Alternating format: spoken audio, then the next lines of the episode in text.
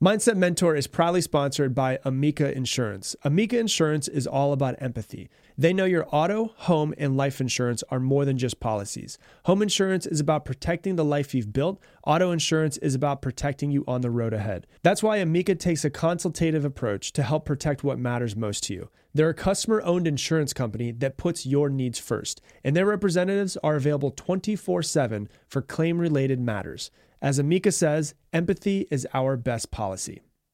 The Taste of the Mediterranean sales event is going on now through March 19th at Whole Foods Market. It's a store wide flavor packed journey of regionally inspired selections. Save on Mediterranean inspired flavors like Parmigiano Reggiano, charcuterie, and ground lamb. Find sales on animal welfare certified meat. Save on seafood like whole branzini, and sustainable wild caught sockeye salmon. Stock up on wallet happy Mediterranean essentials like feta cheese crumbles and whole wheat pita pockets. Wines from the sun soaked vineyards of Spain, Greece, and Italy start at just $8.99. Must be 21 plus. Please drink responsibly. Taste the Mediterranean now at Whole Foods Market.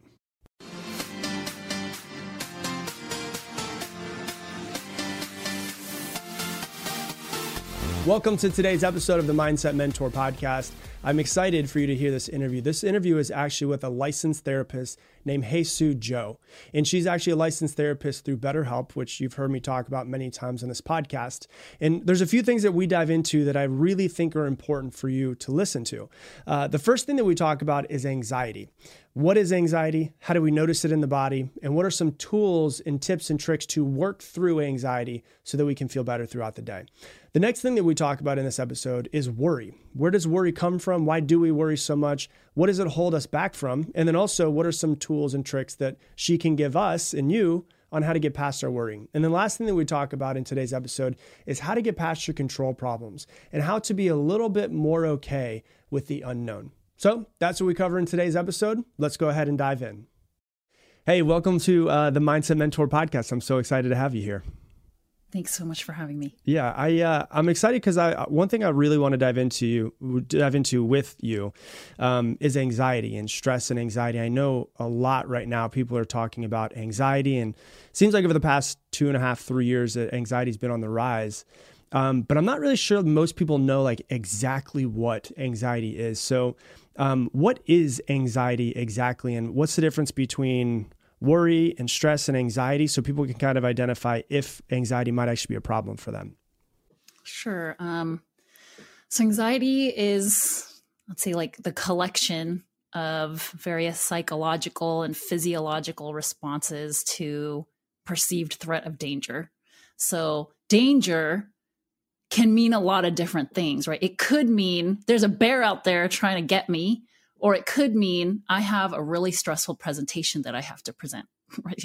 So, um, any kind of perceived thing that's going to cause me pain, discomfort, um, some kind of disruption. Anxiety is the resulting, like I said, collection of things that can happen to people. So, you know, you asked about the difference between anxiety and like worry and fear and all these things. Worry, fear, dread, unease, restlessness, racing thoughts, hypervigilance, all of these things are part of anxiety. These are the psychological responses we have when we have encountered some kind of perceived danger.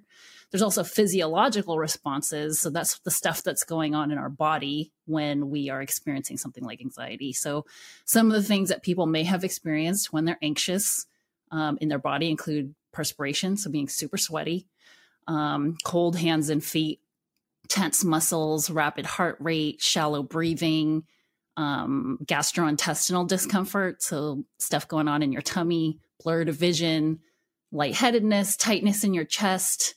Um, so it could be that you've experienced some of these things, all of these things, different combinations of these things, depending on what you're experiencing. And going back to the question of like, where does anxiety come from? Now we know what it is. Where is it coming from? I personally think that this is an evolved trait, and a lot of people think that too. Um, so if you want to research into this, you'll find what evolutionary psychologists are saying um, a learned trait, an evolved thing to help us survive.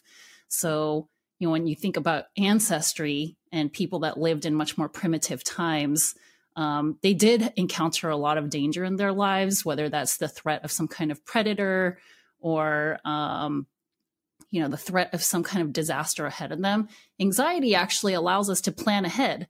Like that that fear associated with anxiety is what gets people to start thinking of potential outcomes in order to prepare. So imagine somebody with zero anxiety um, they probably never plan ahead um, or you know they don't really get prepared on a journey that they're about to take. So if something does happen they don't have any of the stuff that they need um, i do want to kind of talk a little bit about why we experience those physiological symptoms to help people understand too like perspiration why do we get so sweaty that can actually cause people to feel even more anxious depending on what they're about to go through and your body is actually preemptively regulating temperature in the event that you need to exert a lot of physical energy. And that's where the perspiration is coming from. Like warming up the muscles kind of? Yeah, or I mean it's it's preemptively um making sure that you don't overheat in the event of having to like sprint away from danger or fight off something that's trying to attack you. The reason we sweat is to regulate temperature, bring it down on a hot day. Um, so why do my hands and feet get so cold your body is now you know diverting blood away from your extremities into your larger muscle groups because if there's some kind of huge danger you generally don't need to be able to use fine motor skills what you do need to be able to do is run away or punch something kick something um, so that's why feet and hands can tend to get very cold during these times why are my muscles so tense um, your body is getting amped up, right? We're being we're being kind of flooded with adrenaline, um, stress hormones, and this kind of stuff. Again, is preparing us to exert a lot of physical energy to keep us safe from something. The rapid heart rate, same kind of thing, is our body is pumping blood into the areas that it's going to need in order to do this.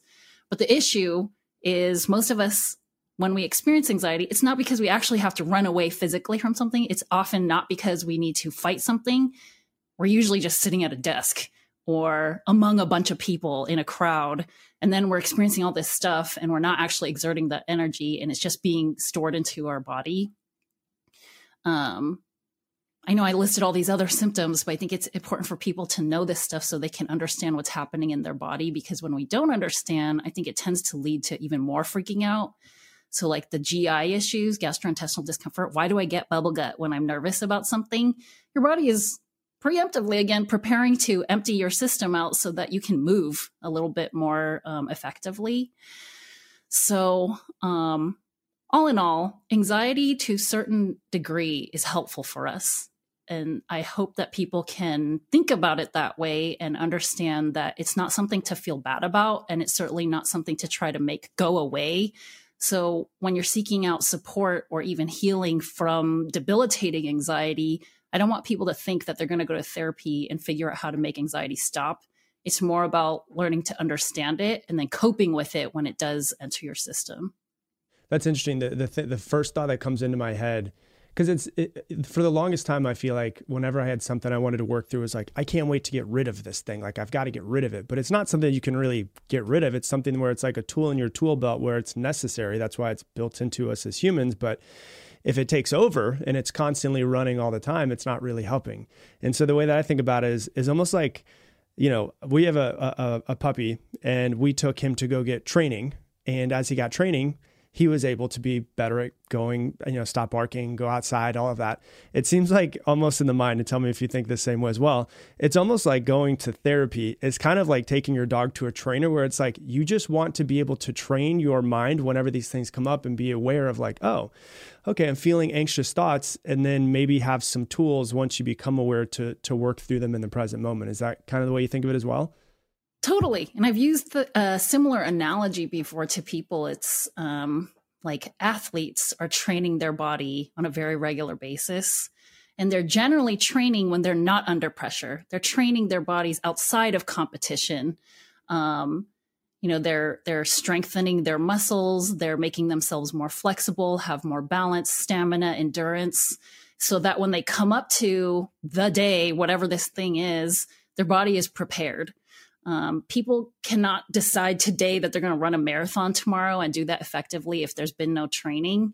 Um, and similar to our responses to emotional and mental disturbances, if we've been training ourselves for a longer period of time um, before this thing, then when this thing happens, we're prepared. We we generally have some tools, some skills to turn to rather than trying to, you know, run this 26.2 miles without any proper preparing. Mm-hmm. Yeah. So what would be, you know, if, if someone's out there and they've identified, man, I think I, I, I think anxiety is something that really does hit home with me. Um, what are some tools, I guess, that, that you give people to actually start to work through them as they become aware? Like, so if someone, if someone goes to a therapist and they say, Hey, like I, I, I get these, I, I worry a lot. I feel these anxious thoughts and I, I start to sweat. Um, what are a couple of tools that you help people through this process to kind of, I guess, be more present and, um, and get control of those anxious thoughts? Hey, did you know that Fast Growing Trees is the biggest online nursery in the United States with more than 10,000 different kinds of plants and over 2 million happy customers in the United States? You can grow lemon, avocado, olive, or fig trees inside of your home and on top of the wide variety of house plants available. You can grow lemon, avocado, olive, or fig trees inside your home on top of the wide variety of houseplants available. Fast Growing Trees makes it easy to order online in your house, and your plants are shipped directly to your door in one to two days. And along with their 30 day Alive and Thrive guarantee, they offer free plant consultation forever. The experts at Fast Growing Trees curate thousands of plants for all climates, locations, and needs. Available 24 7, you can talk to a plant expert for your type of soil, landscape design, and how to best take care of your plants.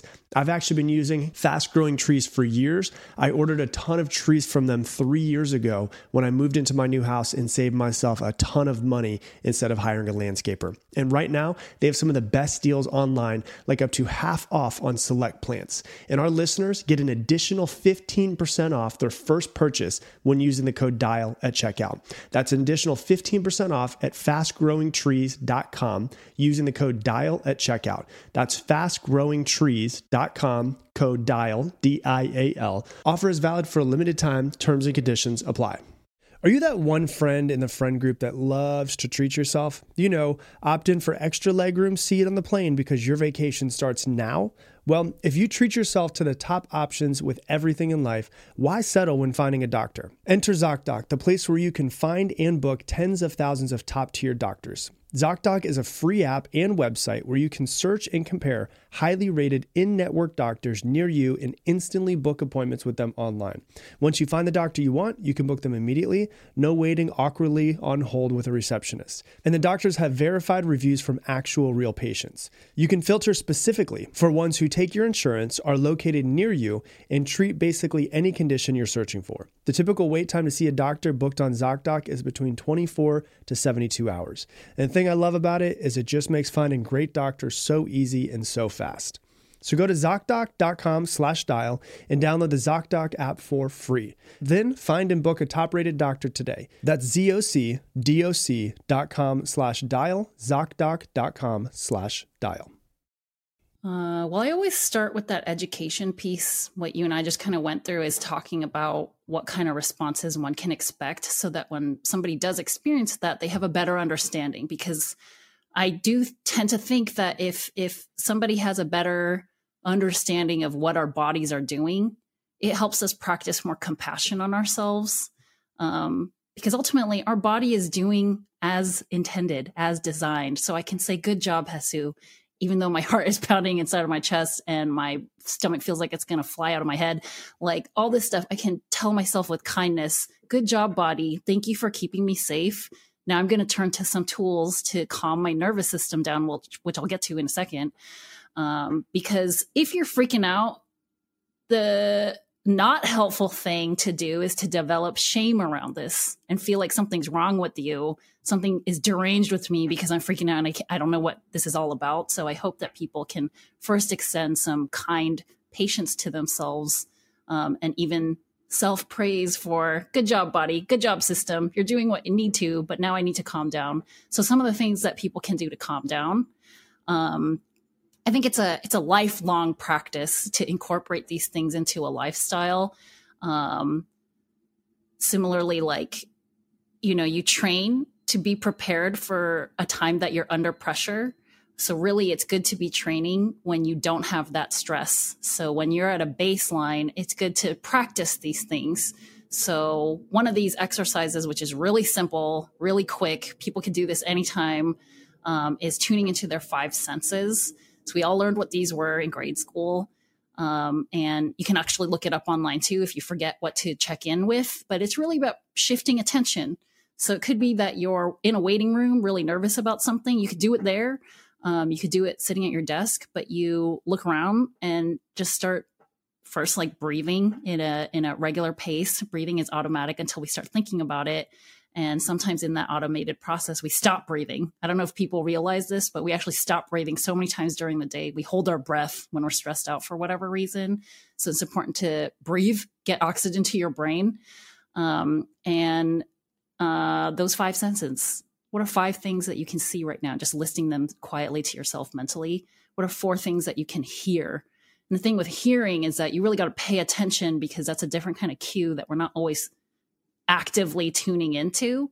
But generally, you can usually hear four, if not more, things around you. What are three things you can smell? It's really bringing attention back to something, taking a sniff, getting a whiff of something. What are two things that I can presently feel, touch? You know, so for me, I can feel the weight of my body on my chair right now. I can feel some hair on the sides of my neck, so that kind of thing. And one thing that I can taste, what's a detection of taste in my mouth?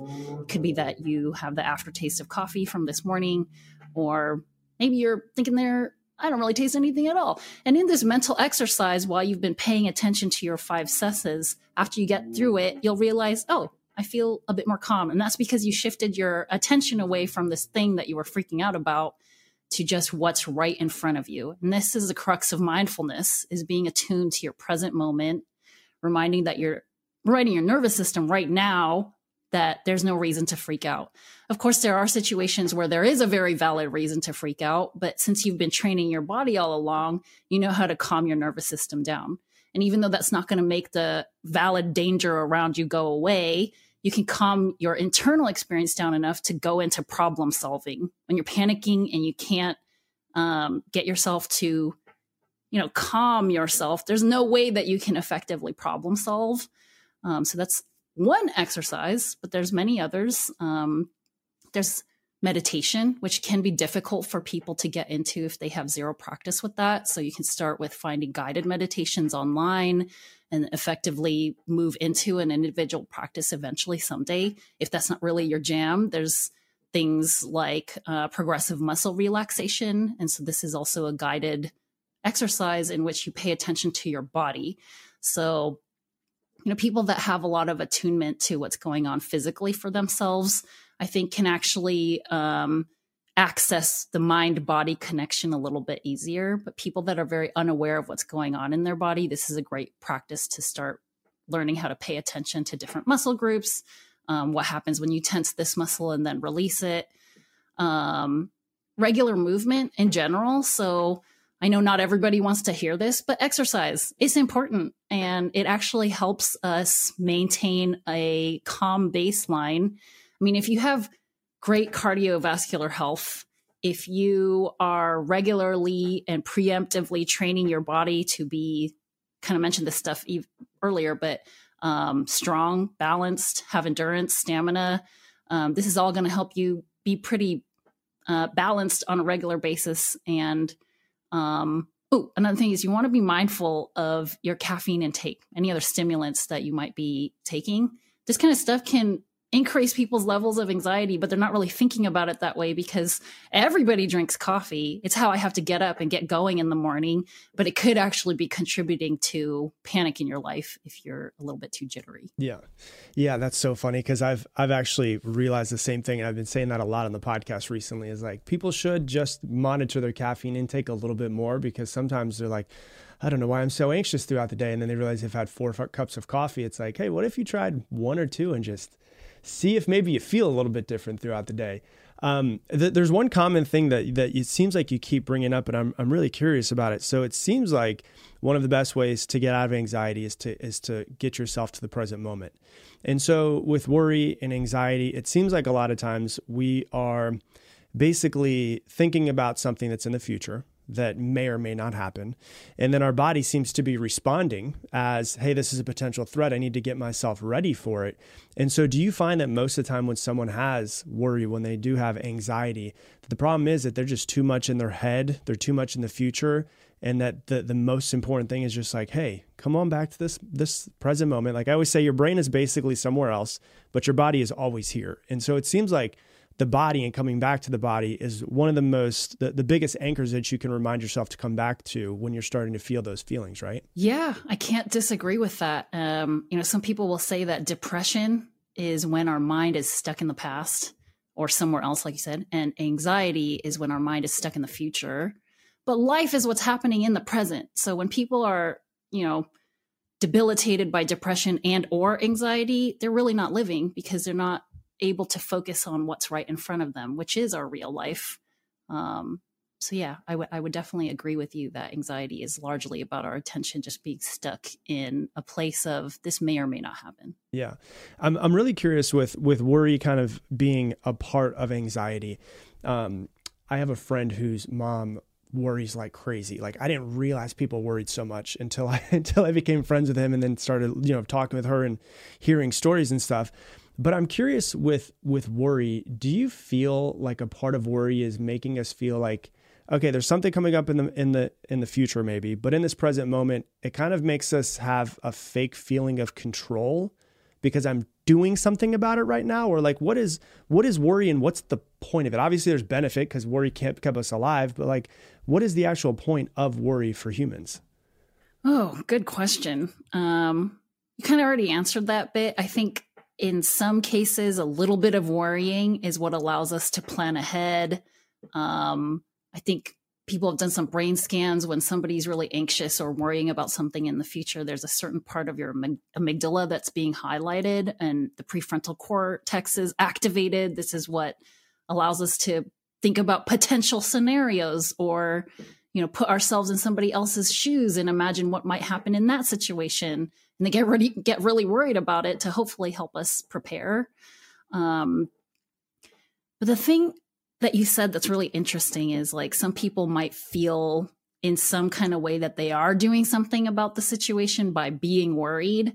Um, I've had many clients kind of describe this experience too. And so then we go deeper into that for me to help them see that the worrying didn't actually do anything unless it did put them into action in some form.